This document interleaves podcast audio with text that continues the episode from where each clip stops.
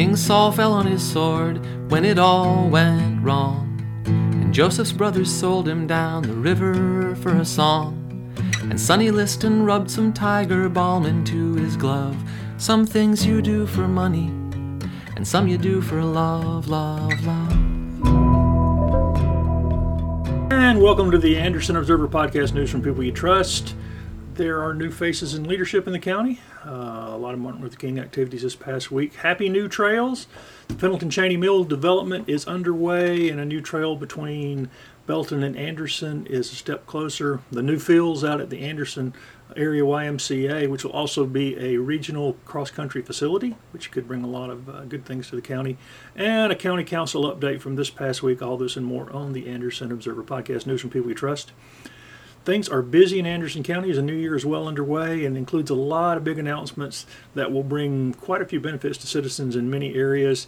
The first of the two long awaited announcements on the development in Pendleton is finally a reality. Work is set to begin in the spring on the new plan development project at the old Cheney Mill site, the cotton mill site down there, and the new area will expand downtown and include housing and retail. They'll all reflect the architecture of the old mill as well as utilizing the structures of the old mill itself and I will update this more when details are available in a few weeks.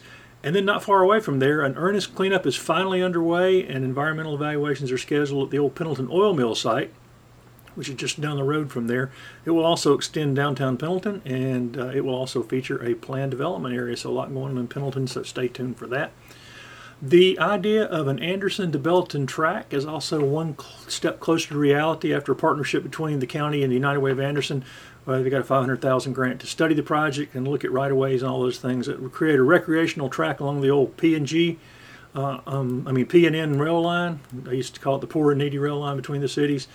In ancient generations, as it seems, uh, there were re- was regular rail service between Anderson and Belton with the train going forward and then backwards between the two stations. It could be the beginning of more expansive trails throughout the county, which has been a vision for quite some time to expand the current trail from AnMed to 81 North to the Civic Center, which has been getting tremendous use, even though those bridges on both ends aren't quite set up with the ramps to get over those bridges. But it will connect those to the City of Anderson trail system and eventually, hopefully, stretch to Pendleton and maybe even to Clemson. Williamston is working on extending their current trail, and there's a long range plan to connect Williamston and Pelzer um, and West Pelzer. So those three sister cities want to be connected.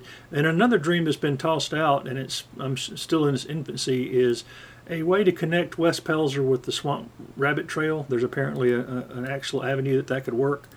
And maybe that could also connect to the new public space that the county has on the Saluda River in Piedmont. Walkability of an area is the top of the list for most Americans right now. They want to live somewhere they can get out and walk. And it's good to see the local attention being given to those projects. And meanwhile, another significant project should be ready for use in the fall. Uh, the expanded Duckworth Tucker athletic fields off 81 North, the old Duckworth fields out there, will include a high tech cross country track that hopes to attract regional and national NCAA tournaments as well. Is being used by the Hannon Westside track athletes, which right now have to basically run on the roads or on the sidewalks. is not safe. Um, there are very few tracks like this in the country, and they think it'll draw a lot of stuff in. The um, YMCA is also expanding its fields and its presence out there, and uh, a gift of some land by Johnny Tucker helped double the size of the, the, project, and a lot of stuff's going on out there. I know the coaches are pleased by this new facility that's set to open in the fall, and I talked to Hanna coach uh, Andrew King and Westside coach Ayoka Hunter, plus District 5 coordinator Dickie Smith and YMCA's CEO Joe Drennan about this project. Um, been coaching there now for 10 years, and so excited about this course. Yeah, what um, does this facility mean to the program? Uh, it means a lot. Um, having a place to run, having a place, a solid um, foundation. It's going to be awesome being able to host meets, being able to practice. Um, it, it kind of put put us on a on the best playing field uh, for the you know across the whole state. Um, it's going to be great. Uh, I, I, just I can't, I can't I mean the words really are hard to come by because it's, it's, just it's exciting um, for, for the future of our program and being able to host meets, being able to build it up, and being able to be associated even with the YMCA, with the younger kids, and being able to get to see that they'll be able to see and, and, and be around it a little bit more um, and just bring the community together. So it's to be exciting. Especially the location of your school, it's going to be a lot safer for your kids to practice and run. For sure, for sure, for sure. Getting them off the roads, um, that's really important. Um, uh, you know, and again, just having a place and space to run, I can't can't stress that enough. So the kids know what to do and where they're going and how much they have to run, and and it, you know, just it helps everything from logistical to just excitement for, for, for the kids. You think it might get more kids interested in cross country once they see this kind of thing? For sure, for sure, for sure. And it, and it also helps us have to, again, the logistics side, it's here, it's already marked, it's ready. So um, we'll be able to, to build the program in other ways, be able to focus on other things um, instead of trying to figure out uh, at practice, all right, how are we going to keep the kids safe on the road, or how are we going to keep the kids, like, how much do they need to do, you know, like, to keep them excited, you know, if we have to keep them on campus, you know, that, that can get boring running around campus, but you come out here, it's going to be beautiful, so it's exciting. Hi, I'm Ayoka Hunt, or Coach Hunt, Westside High School. And tell me what this facility will mean to Westside's track and field. Well, this is going to mean a whole lot to Westside. Um, we do not have a cross country course. We have one that we generally have to make up. And thanks to TL Hanna, they allow us to come to a lot of their meets because they do actually have a cross country course. But um, this is going to mean a great deal to our kids because now we have an open facility that belongs to both schools and we have full access to running um, our, with our own course. And when you were an athlete, what would it have been like to have a facility like this? Amazing. you can see that times have changed. Um, and this, just looking at it, this is going to be fabulous and, and outstanding. You think it might attract more students to get involved in track and field and cross country? And... I do. Um, along with a new facility, new uniforms, yes, it's going to drive um, new athletes to want to come out and run cross country slash track. Yes. Latest up, give me the latest update on where we are on the facility here. Well, we're on schedule. We're waiting now to put in the sod, and it's it, from there it's just going to take off. You see the curbing and all that's been out here. Of course, the weather dictates on what we're going to be allowed to do and all that but in a month or two you won't recognize it again. Each time you look, the Y's got their walkways and they put that grass down here, and we're here taking the cross country coaches and the two ADs around. Rick Moore, who's really going to head this up, uh, is, is, taking them right now, and he's going to talk to them about the scheduling and this, that, and other, because there'll be nothing like this in the Southeast. Again, I can't emphasize that enough where the ACC runs and the colleges and the AAU, their big meets, they've already told us they can't touch this facility. It's good for at least $5.5 million economic development. It's been shown to us. So, under the guidance of Tom Wilson and the school board and all these people in the YMCA, we're, we're right where we should be. Do you have any uh, an opening date in mind? Uh, they're going to talk about that today, but probably the fall will be wide open. The first meet we're going to have here, we're working with Anderson University, a partner, not a partnership. We're letting them come out here and have something because we think Anderson's part of the university is part of the community. Tom wants to work with everybody in the community, and so uh, that's where it starts. But Rick will set up. He's very connected through the country with track, and uh, he'll set up whatever needs to be done. We were look, looking to bring in the state championships next year. Uh, we're approaching AAU and the colleges. Uh, when I say nobody has this, I'm sincere. This was made to be, well, the YMCA's made their fields and all. Let's not shun that. But the cross country was made to be a cross country. It was cut to be one. It wasn't a golf course that's been converted. We've worked on how we're going to cut the grass, how we're going to do this, what we're going to do. I mean, it has been a massive undertaking, but like I said, again, under Tom's leadership, and Joe Drennan from the Y and our buildings and grounds people. Uh, it's going to be something people don't realize. I mean, they'll be building hotels out here and other restaurants because you're looking at 2,000, 3,000, 4,000 runners on some races, the in and out. Uh, we got the highway departments working on widening this road. Big buses come down, let them off, park them somewhere else. It's no stone has, has been left unturned. Trying to, this will be a top-notch venue. And for people who don't know, remind people how popular cross country is. I didn't realize how popular it was being a football and soccer guy. Uh, to Rick Moore, the guy from uh, retired coach from Georgia is helping us, talks about uh, regular meet. They come in, uh, you set the number of runners you're gonna have, and then you add four to six people with it. So this place will be covered. But they come in, they're here two hours, and they're gone. They come in, they run, they do whatever as far as the uh, awards and all, and they're gone. But I mean, the parents, the grandparents, everybody else is coming to watch the kid run. But it, it, I was, excuse me, I was amazed at what they showed me down at, at Florida State about what comes in and what goes out. I mean, we'll be able, the way they built this with the uh, internet capacities and this, that, and the other, uh, everybody can run here. They met Johnny Tucker gave us gave us extra 22 acres, so it is a big time course. Like I said, Rick Moore, which I hope you get to talk to, he can he can compare it to courses all over the country and says you can't touch it. I think the closest thing's going to be something past Virginia, but uh, our cross country people had no place to go. I think they've talked to you about them running on the streets. We've ever worried about them getting run over here on 81. I've been in district 47 years. They've always been running on 81, and we pray every year nobody gets hit. This won't be no more. They'll practice out here, run out here. It'll be open to the public.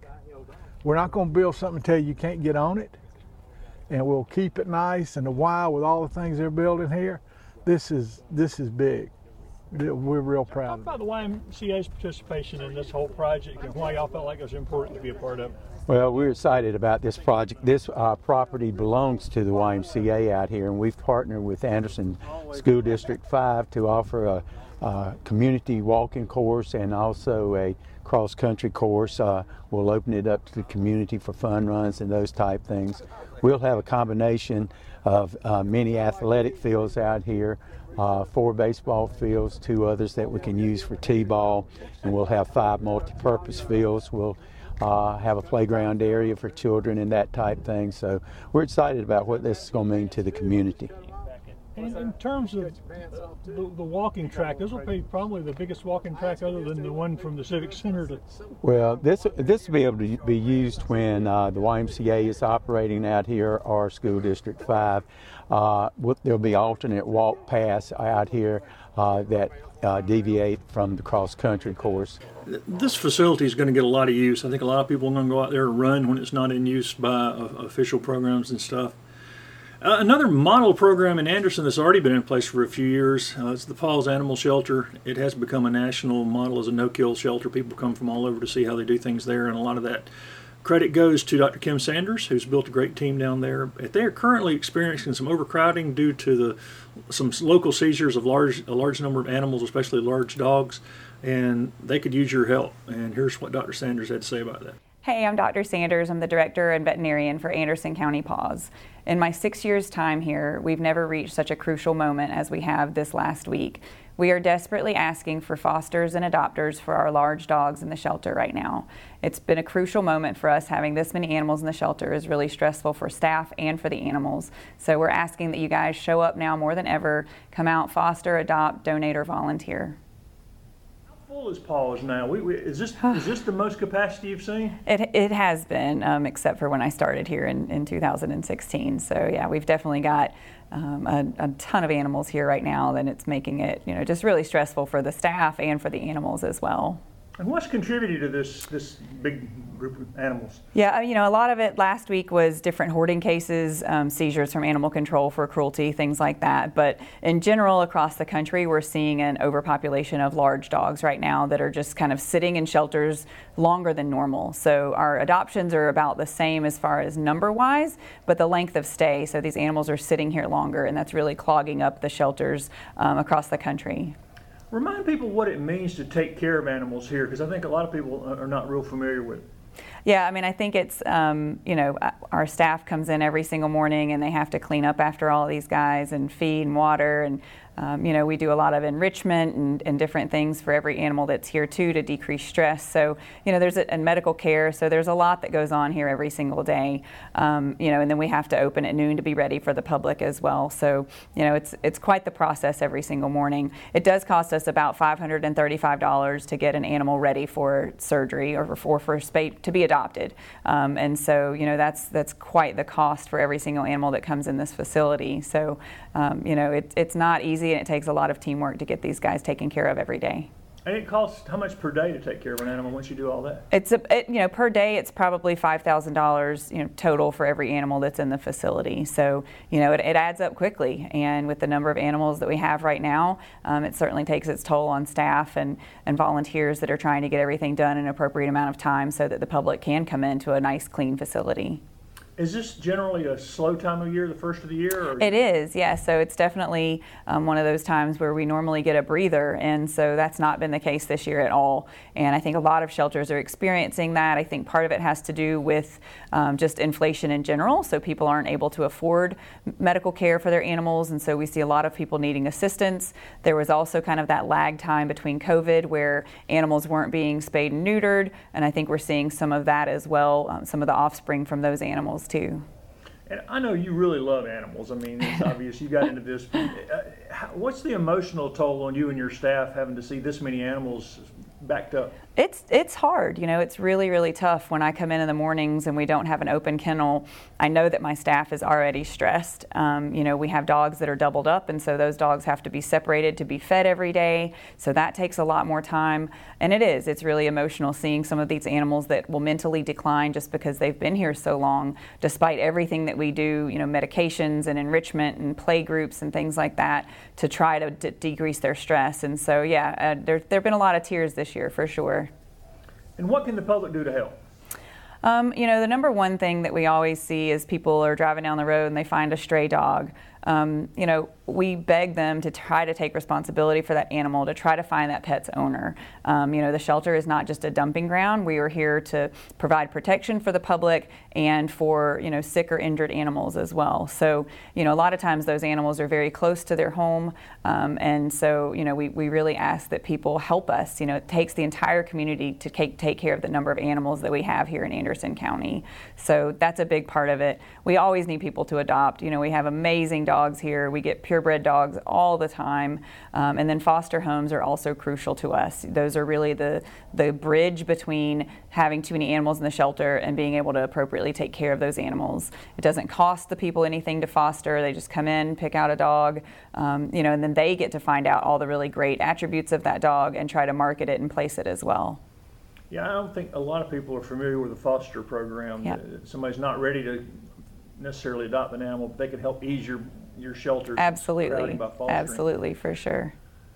What else do you need right now here? So how can people help with this overcrowding? Yeah, blankets are in big need right now, towels, um, sheets, and then as always, we need donations. We um, we love dry dog food and cat food, both canned and wet, um, as well. Those are all really big need right now. And people can just bring them out here? They can, yep. We're open from noon to 5 every day. We're closed on Wednesdays and Sundays, but you can always leave it at the front door um, and staff can bring in donations as, as they show up. And right now you've got plenty of dogs, cats. Um, yeah, we don't have a ton of cats in house right now, thankfully, um, but dogs are everywhere. Um, we've got small breed dogs. We've got tons of really great, you know, medium and large dogs as well. And y'all are doing everything you can to help get these dogs adopted quickly. Everything. We're shameless. So yeah, you know, any any plug we have, any goofy commercials or videos, um, you know, we've we've begged as much as we can that we just really need people to show up right now and help us, um, you know, take some of these animals home and love on them you know, I always think it's really important for the public to spay and neuter their pets, and that's something that can be costly. And so, PAWS does have an alternative for that. So, please shoot us an email if you have animals that need to be spayed and neutered. There's really no need to have accidental litters um, that are just going to end up, you know, filling up the shelter as well. So, that's extremely important as well. Y'all had a very busy year. Let's talk about the year ahead. Do you have any big plans for this year? We did, you know, this year we're really hoping to do a lot more community outreach. And so every year we've kind of added something new to our plate. Um, this year we ended up with a marketing and volunteer coordinator, so we're really doing that, hoping to build our volunteer program. Um, and then we also have a dog behaviorist on staff now. So we're working with some of those dogs that could be more difficult to adopt out. Um, and then we're also able to help people that have adopted from us. And so that's really our two newest employee positions that we have. Um, but community outreach, I think, is really big. We want to do more offsite adoptions. We want to get out there into those low um, income areas and be able to assist people, whether it's just vaccinations or things like that, um, and education. So we're really looking forward to getting out there and, and you know meeting new people and being able to assist their pets as well. And the dog park has been a real wonderful Yeah. addition. Remind people about the dog park. Yeah, the dog park is open to the public. Um, you can also come here and uh, you know take dogs out, or if you want to do meet and greets. So if you have a dog that you're interested in adopting, you can bring your own dog here. Um, so that is definitely available as well. We're really hoping to get some new shade structures out there this year, so it won't be quite as hot in the middle of summer. Um, and so I think that'll make it a lot more accessible for us during the summer months as well. And uh, other events can be had out there. I mean, people can come out and just visit, right? Yeah, absolutely. We've got an amphitheater, so we're still hoping to do some yoga. Um, we're, you know, we always do our huge Halloween event. Um, so yeah, we're definitely looking forward That to having new events out there. the Halloween event. It is. It's out of control. It's a lot of fun. It's so it's so great to see so many kids come through here and just enjoy trick or treating in a safe environment. So yeah, that's definitely one of our favorite things here at Paws. And we touched on this, but how can people that want to volunteer, maybe they don't, you know, they just want to come out and be around animals some, but don't have a lot of time. Yeah, I mean, you know, there's, we have lots of needs, even things that people can do at home, such as making enrichment for the animals. So, you know, you don't have to come in and feel bad that you can't take an animal home. There's always different things that we need, whether it's just washing the dishes for us or helping with laundry. You know, there, there's always a lot of different things that can be done here at Paws. And if they want to find out how to volunteer, Yeah, absolutely. Just shoot us an email, pawsrescue at andersoncountysc.org. they do a lot with what they're giving out there, and they're always looking for volunteers and donations. So if you can help out Paws and Animal Lover, if you just want to go out there and help them walk the dogs and get them out of the kennels for a little bit, that would be helpful as well. Well, Monday was uh, the celebration, the official holiday of the Sunday actual birthday of Dr. Martin Luther King Jr., and there were a couple of large local celebrations held.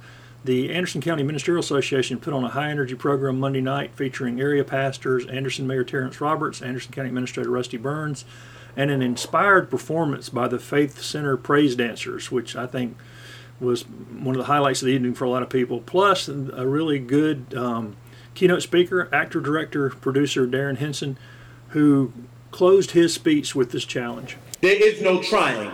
Do or don't do. That's right. Dr. King did.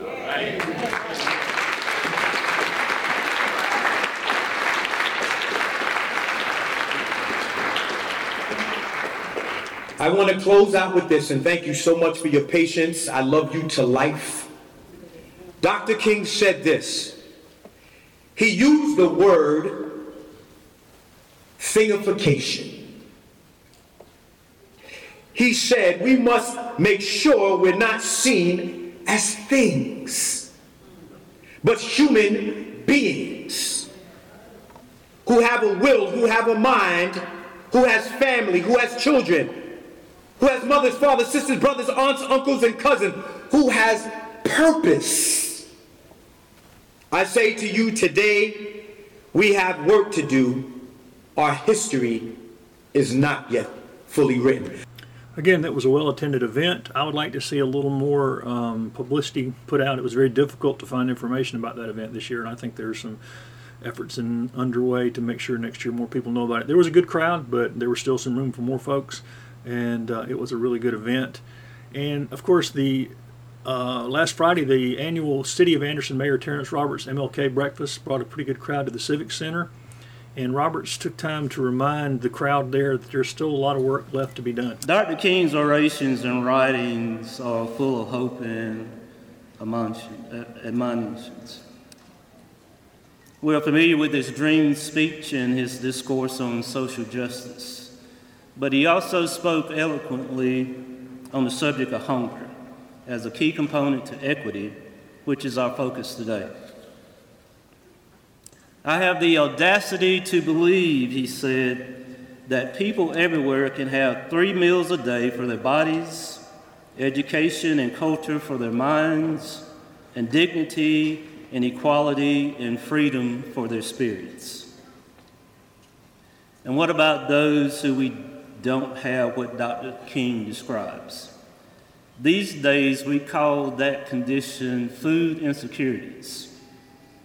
Food insecurity is defined by the United States Department of Agriculture as a lack of access at times to enough food for an active, healthy life. Food insecurity is associated with numerous adverse social and health outcomes and is increasingly considered a critical public health issue. Key drivers of food insecurity include unemployment, poverty, and income shocks, which can prevent adequate access to food. Specifically, as tracked by the group Feeding America, food insecurity among children in Anderson County is 17.5%. That's nearly one in five children right here in our community who are at risk of hunger every day. That's 7,830 children. And the same source notes that there are 22,700 adults in Anderson County who are hungry at this moment and don't know where their next meal is coming from. These people, these families, they're our neighbors. Often we think of these hungry people as homeless or people who choose to live a nomadic lifestyle. That does not bear out the case most of the times. In her book, How the Other Half Eats The Untold Story of Food and Inequality in America, Priya Fielding Singh, PhD, does a deep dive to look at the dietary differences among class lines and nutritional disparities in America, illuminating exactly how inequality starts on the dinner plate. So, in addition to food insecurity, nutritional disparities also come into play, perpetuating societal ills like inequality, poverty, and crime. So, what's the solution? What is the solution? According to Feeding America, multiple interventions have shown to reduce food insecurity, including participation in food assistance program and broader societal level improvements in economic stability. You know, we're fortunate. We live in a caring and giving community with many resources. Meals and groceries are provided throughout this county at places like Anderson Interfaith Ministries, the Soup Kitchen, the Salvation Army, Meals on Wheels, and others. The United Way provides school aged children with packages of shelf stable meals for the weekend. Each of these nonprofits, they do great work, often with strained resources. They manage to feed in our community thousands of people every day. Even so, 7,830 children, 22,700 adults are hungry right here, right now. Dr. King said that human progress is neither automatic or inevitable. Every step toward the goal of justice requires sacrifice, suffering, and struggle. The tireless exertions and passionate concerns of dedicated individuals. We're in a room today full of passionate and dedicated individuals. I challenge each of you to do what you can to be a part of the service that Dr. King dreamed of. What can you do to make sure that our neighbors don't go hungry another day? As we listen to our keynote speaker, maybe you'll find inspiration in her story. In a way, she turned a tragedy into an opportunity for service in ways that she has found to use food as a bridge and to nurture broken spirits. No one should be hungry here, not in our backyard.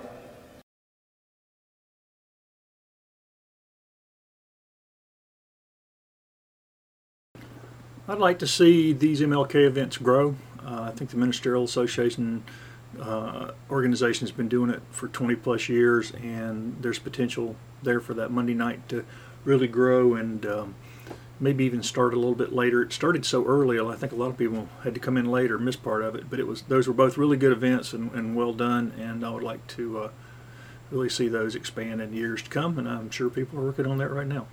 A lot of other news this week, including a rare brush up among county council members Tuesday night over a rezoning issue, and it actually reached sort of beyond that. A rezoning request at Hurricane Road attracted a solid crowd to the council meetings. Always good to see citizens come out, with many of those oppo- opposed to the uh, rezoning and about almost an equal number in favor of it. Council members have been meeting with various members of that community over the past six months and Council Vice Chairman Brett Sanders, who owns a small part of that property, and Anderson County Councilman John Wright Jr., whose companies represent the real estate listing for the property, recused themselves from discussion and from the vote, and they left the chamber, so they weren't in there during all this. But when it came time to vote, uh, County Council Chairman Tommy Dunn said he opposed the change in zoning and it was a request to shift from highway commercial district, which allows the development of major thoroughfares for commercial land uses, usually for things like traveling to automobile. Establishment of that district would allow them to put in stores that provide goods and services to those who are traveling, or local conveniences, um, things such as hotels, bars, restaurants, entertainment entertainment establishments, automobile-oriented services such as car wash truck and auto repair, recreational vehicle support and services, machinery, gas stations, all those are allowed under that, as well as retail and wholesale goods, and even daycare centers and nursing homes, which I'm not sure what that has to do with, with highway commercial, but those are in there. The proposed move for the rezoning was an innovative zoning district, which is a mixed use development portion of land that generally cannot be classified through conventional zoning methods, which means it sort of fell in the cracks. It allows for flexibility in what can be used there and it also allows for reduction in housing density and total square footage, increases uh, areas for landscape, open spaces, and setbacks. Uh, minor changes in landscaping, lighting, and location of the land uses, parking and signage, and minor changes to site chains and other things that go on. A shift that uh, would improve density and allow housing to be built in there in that district. It was a mix of res- residential and commercial, which would, which is what the developer, I believe, was hoping to do. But Anderson County Council Chairman Tommy Dunn, who is among those who have met with citizens in that area, opposed the move, and he cited one of the reasons for, for his opposition was to protect the integrity of county council. Now, there's a little history there. Dunn, who joined county council in 2008 at perhaps the most contentious period in the county council history, was the time of the forced resignation of former administrator Joey Preston, a major shakeup of council members after they held secret meetings and worse. And then on Tuesday, um, one of his priorities, Dunn said, was since joining council, he said one of the things he really wanted to do was protect the image of that elected body. He also made it clear that while he felt like both Sanders and Wright had the highest ethics and he held them in the highest esteem and was no way suggesting they were doing anything nefarious in the rezoning issue before council, he still felt he was protecting the integrity of council by refusing the rezoning request and the rezoning was defeated 3-2 with Dunn, Councilwoman Cindy Wilson, Councilman Jimmy Davis voting against, and Councilman Glenn Davis and Councilman Greg Elson voting for the rezoning.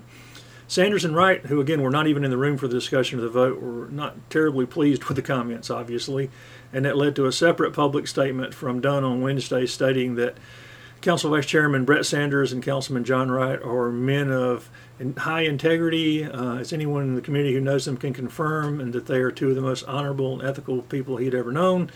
Great public servants, and no doubt in his mind, they always put the citizens of Anderson County first in everything they do, and because of their integrity, they recused themselves from the vote last night. He said, Dunn said, I would never expect, expect less of them.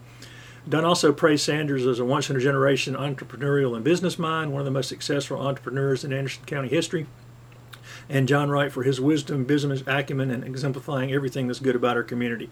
And the statement was a good move, and hopefully uh, will soothe any ruffled, ruffled feathers that came out of that. It'll also hopefully be a step forward in patching all those things up between council members because I have to say, I've been covering county council in one way or another almost since the beginning of home rule. uh, maybe a few years after Home Rule started. Roughly, and Home Rule started in, in 1976, and I started covering it in 1981 too. Um, county council members have served for the past. The county council members we have now, and the ones that have been there for the last several councils, have, in my experience and my my um, observation, always worked for the best interest of Anderson County. I've not always agreed with their decisions, but have never witnessed any evidence of anything that would in any way tarnish the integrity of County Council and Anderson from these groups over the last uh, few cycles of council. Anderson County is quite fortunate in this respect and shouldn't take it for granted because it's not the case in a lot of counties. And I'm not seeing political posturing and other sorts of things take center stage or get on the agenda. This, this Anderson County Council has consistently done what they're elected to do, and that's serve the best interests of Anderson County with polit- politics be damned. So I, I praise them for that and hope to continue to see that. I have known Brett Sanders for some time now, and he is a man that if he gives you his word, it, it means something. Uh, his integrity is beyond reproach, and I think the same is true of John Wright Jr. I've known him a long time as well, known his family, knew his grandfather really well, and I just think that uh, people know that about them, and hopefully this won't uh, do anything to create problems as we move. As for county council in general, there is one wish on my list. Only one thing, if they would now just see the light and vote to approve the hospitality tax in unincorporated areas of the county, they can all immediately earn gold stars on their achievement chart from the Anderson Observer for 2023, if that means anything. It would be a great thing for Anderson County. It would bring in at least three and as much as $5 million extra a year to use for recreation projects, which we so desperately need now that we're expanding the trails and other things. One other note from Tuesday night's council meeting that's worth a callback, and that's council honored aviation show pioneer and former regional airport manager Hugh Oldham, who was recently elected to the Aviation Airshow Hall of Fame. And, and uh, but they honored him with a resolution which is one for the ages.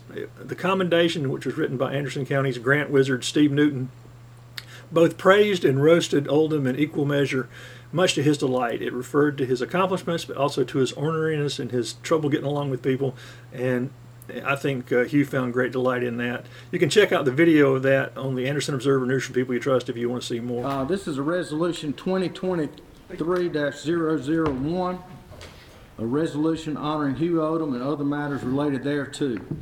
Whereas Anderson resident Hugh Oldham has been referred, referred to as many as a gadfly, troublemaker, pot stirrer, specialist in subterfuge, and very, various other epithets which decorum prohibits describing in this form. Whereas, in spite of his shortcomings, of which there are many, Mr. Oldham has managed to amass a measure of goodwill among his fellow Andersonians, and whereas, perhaps in hope of earning atonement for his sins, of which there are many, Mr. Oldham has provided invaluable services to his community, ranging from volunteer work at local schools, ongoing advocacy for his fellow veterans, and support for local aviation interests, including an involuntary term of service as manager of the Anderson Regional Airport. And whereas today we honor Mr. Oldham for his 60 years of work in the air show industry, for which he was recently inducted into the International Council of Air Shows Foundation Hall of Fame, and whereas in their recognition for which they no doubt receive unreported financial consideration, the ICAS Foundation noted Mr. Oldham's work as a safety advocate, columnist, mentor, and leader in the air show community and thanked him for his passionate and consistent advocacy for a stronger, more sustainable, and safer air show industry. And whereas over the years, tens of thousands of Anderson County residents have been thrilled by the sounds and spectacle at one of many shows held at the Anderson Regional Airport, courtesy of Mr. Oldham's generous contributions of his time, talent, and treasure. Now therefore be resolved that the Anderson County Council hereby offers its congratulations to Mr. Oldham for receiving the highest honor awarded by an industry in which industry he worked for so long and hard to support, and by way of this resolution does hereby authorize the display of Mr. Oldham's ICAS Hall of Fame plaque in a place of honor in the Anderson Regional Airport Terminal.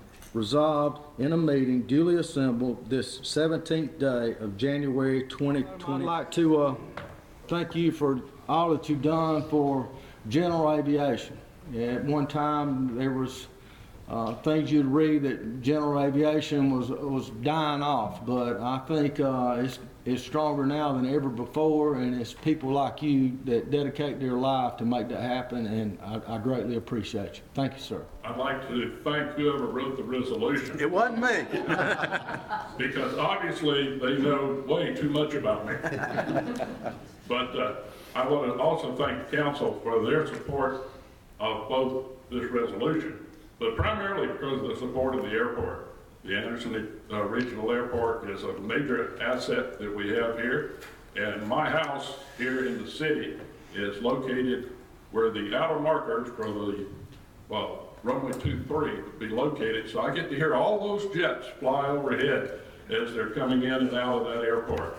And also, Ritz is over here, Mr. Garrison, who has assumed the mantle of the victim of the airport manager.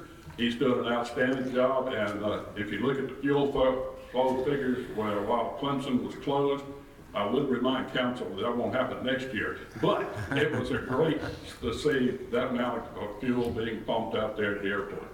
So thank you to every one of you. Thank you for your support, and thank you for what you do on a weekly basis for Anderson County.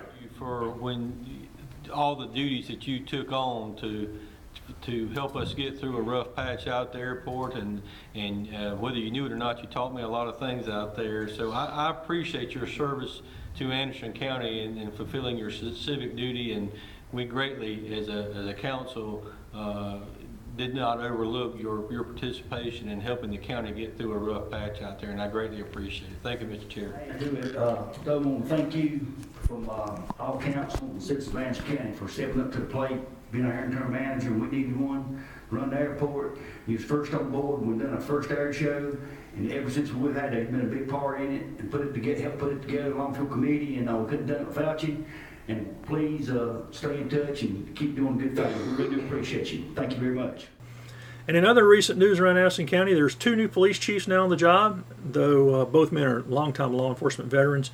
In Williamston Chief Mar- Kevin Marcy is now in charge after a long career, much of it in this area. And I sat down recently with him to discuss uh, his new post. Okay. You've been involved in law, law enforcement a long time. Remind people how you got involved in it and how, what all you've done. Well, I started back in 1984. I started with Greenville County, the Law Enforcement Support Division, and I had gone to work uh, in the jail there. And uh, my first job was identification. Uh, my whole shift would be spent rolling prints and identifying people. 1985 rolls around, and I find myself at the Anderson Police Department. Um, and once I walked in the door at the Anderson Police Department, you know, um, I spent the majority of my career there at that agency uh, until my retirement in 2012. But I had a number of roles there. I started out as a patrolman. After approximately three and a half years, I went into narcotics where I would stay well over 21 years. And toward the end of my career there, uh, the chief at the time asked me if I would take over the training division.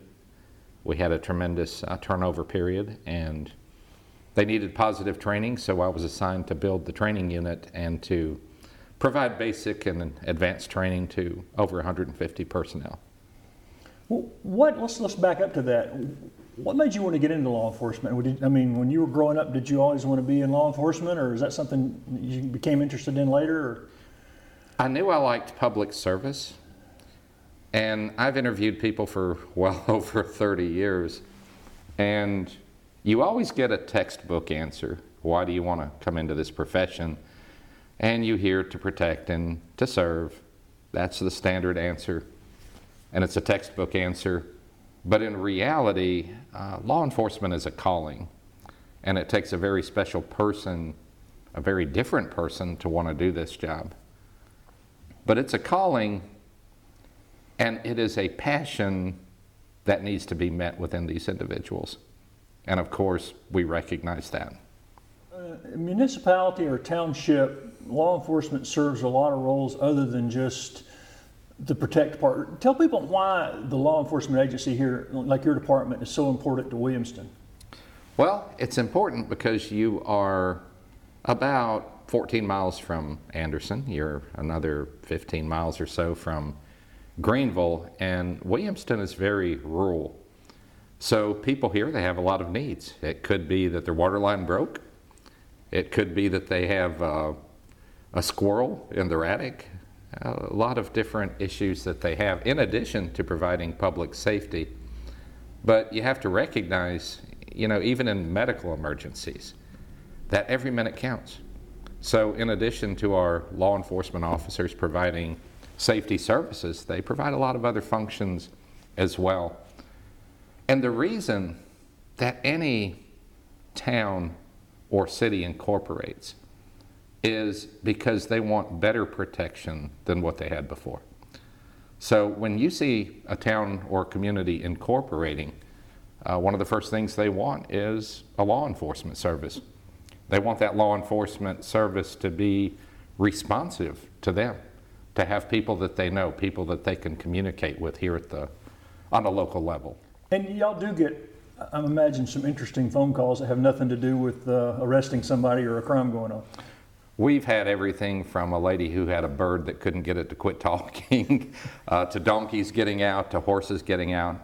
But then on the, the other side, you know, we've had very serious calls. We've had um, attempted murders. We've had people shot. We've had uh, law enforcement officers shot at. So you never know what you're going to get uh, when the radio goes off, when that call comes out. It could be something very minor to something very serious. You mentioned you've done a lot of training for people. What what are some of the areas of training that are the, in highest demand, maybe for law enforcement now? Interpersonal communications is huge. Uh, we have a new generation coming up that uh, their school years were very different than ours in the older days. So interpersonal communication extremely important. Uh, we have the emergence of terrorism, so that's an extremely important topic as well as you know, to what we need to look for, to how we provide homeland security at the basic level. We have the emergence of street gangs that we didn't see in the past, uh, and also the emergence of extremism. So we have to train our officers in those topics. But if there's one thing that's extremely important, is the emergence of social media and also uh, the use of body cameras have really changed the dynamics of law enforcement so we really have to train our police officers that you're always on video and that now you have information circulating in real time. I mean, look at the Pulse nightclub. You had individuals in an active shooter environment who were broadcasting live during that event. So those two things have really changed the dynamics of law enforcement. Um, but there are many facets and many different topics in which law enforcement of today need to be trained in. Uh, we've seen tremendous changes over the past 38 years, and it's not the same that it was, you know, back then. You spent all these years, and you've had all these years and decades of experience. What made you want to step back up and take over a police department here in Williamston? I had retired in 2012, and I was a national director for threat management and security for a major corporation. Uh, we had 10 states, over 150 properties. Law enforcement is different than any corporate environment. There are um, differences in the way you conduct day to day business.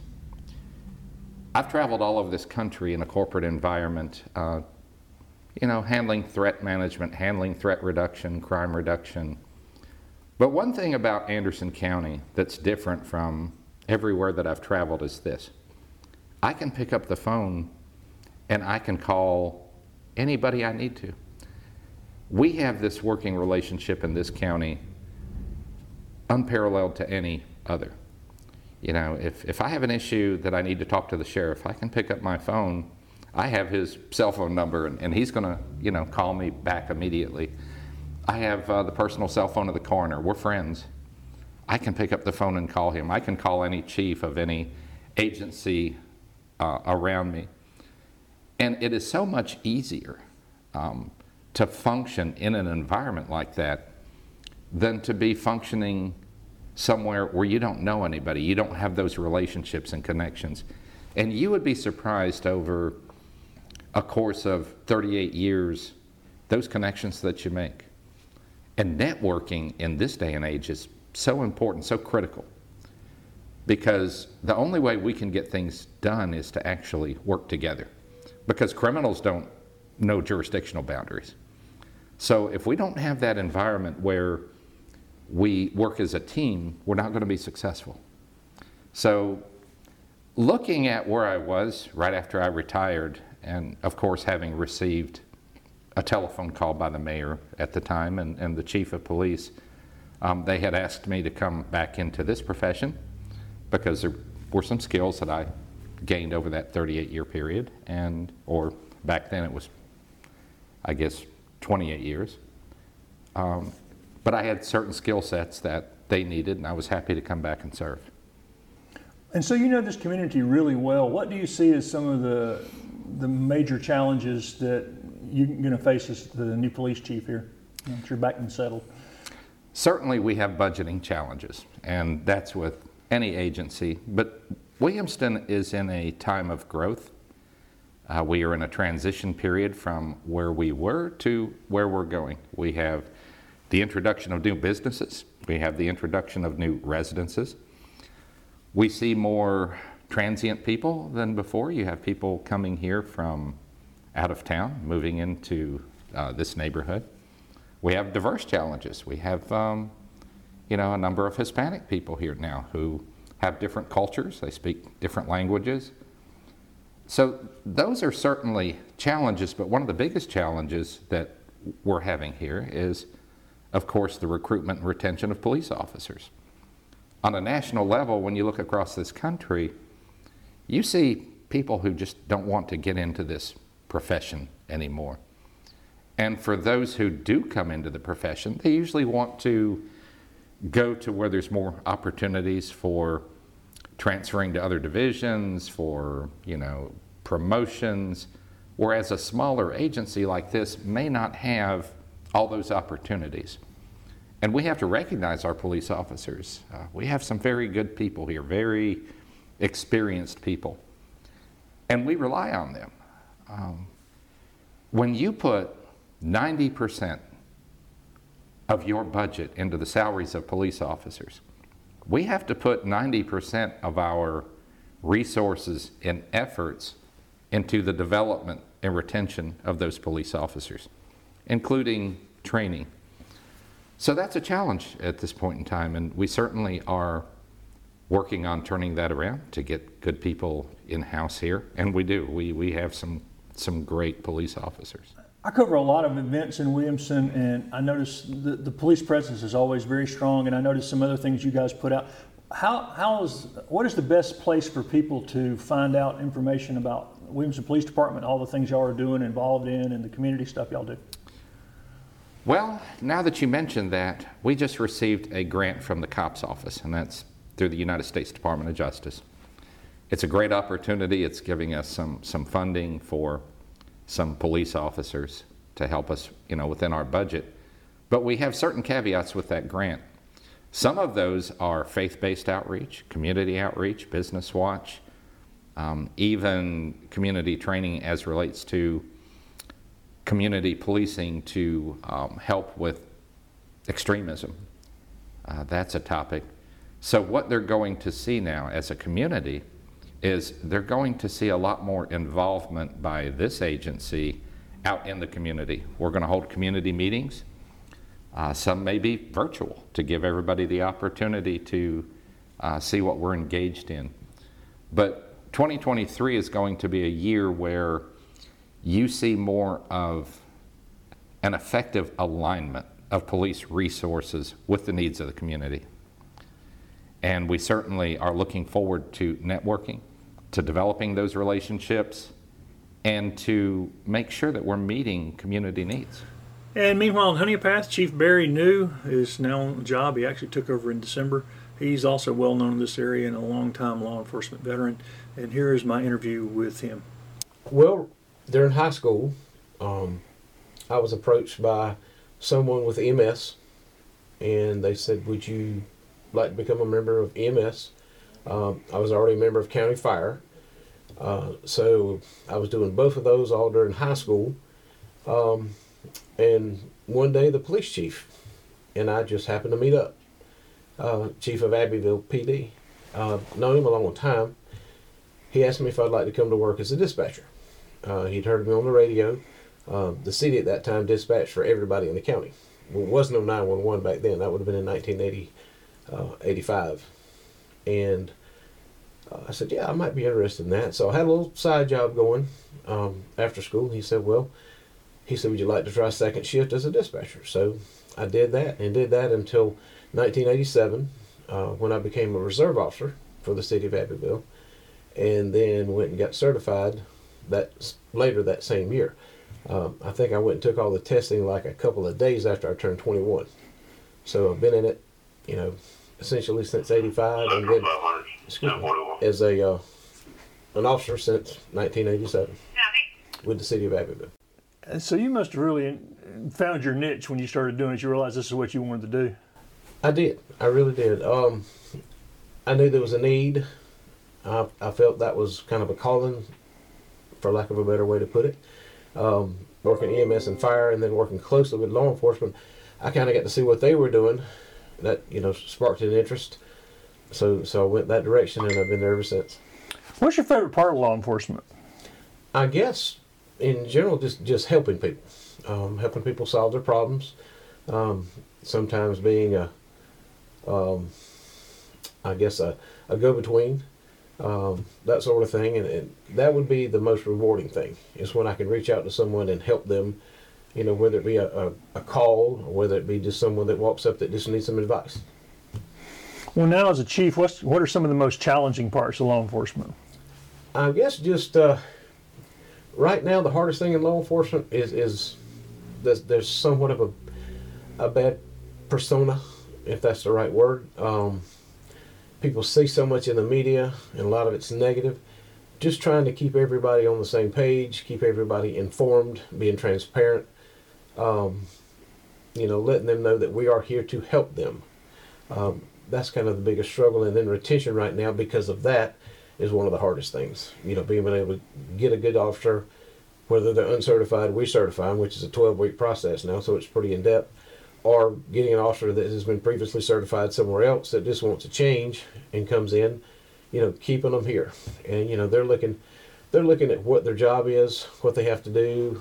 Of course, they're looking at the money, uh, and they're looking at equipment. That would be the three biggest things that, that causes some issues with retention. And are there different challenges for like a, a town the size of Honea Path and say a bigger city somewhere? It is, and it's mainly again money and equipment. But um, the grass looks greener sometimes. Um, some folks change and go say to a larger agency in the county or somewhere else and decide, you know, maybe it wasn't greener grass uh, because of the call volume and the other things that they have to deal with.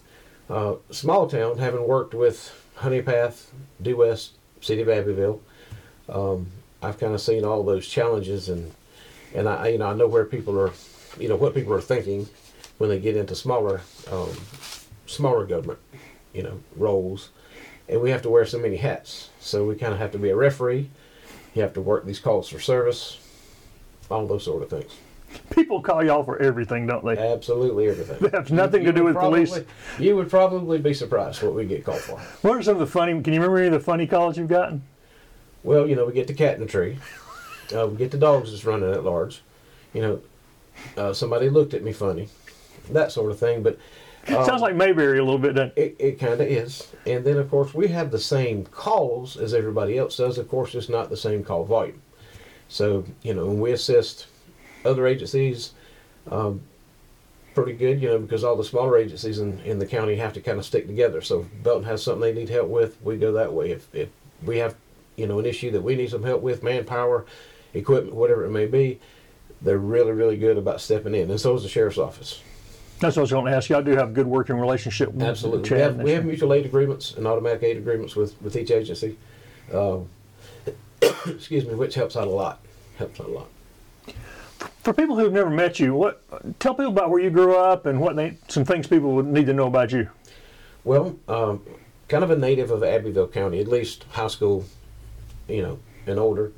Um, uh, married. I've got six kids, uh, all of them grown. I've got uh, five grandchildren. Um, started my career, like I said, with Abbeville Police Department. Uh, worked about 14 years there. Um, had a sheriff change. Uh, I continued on at the police department and got promoted there.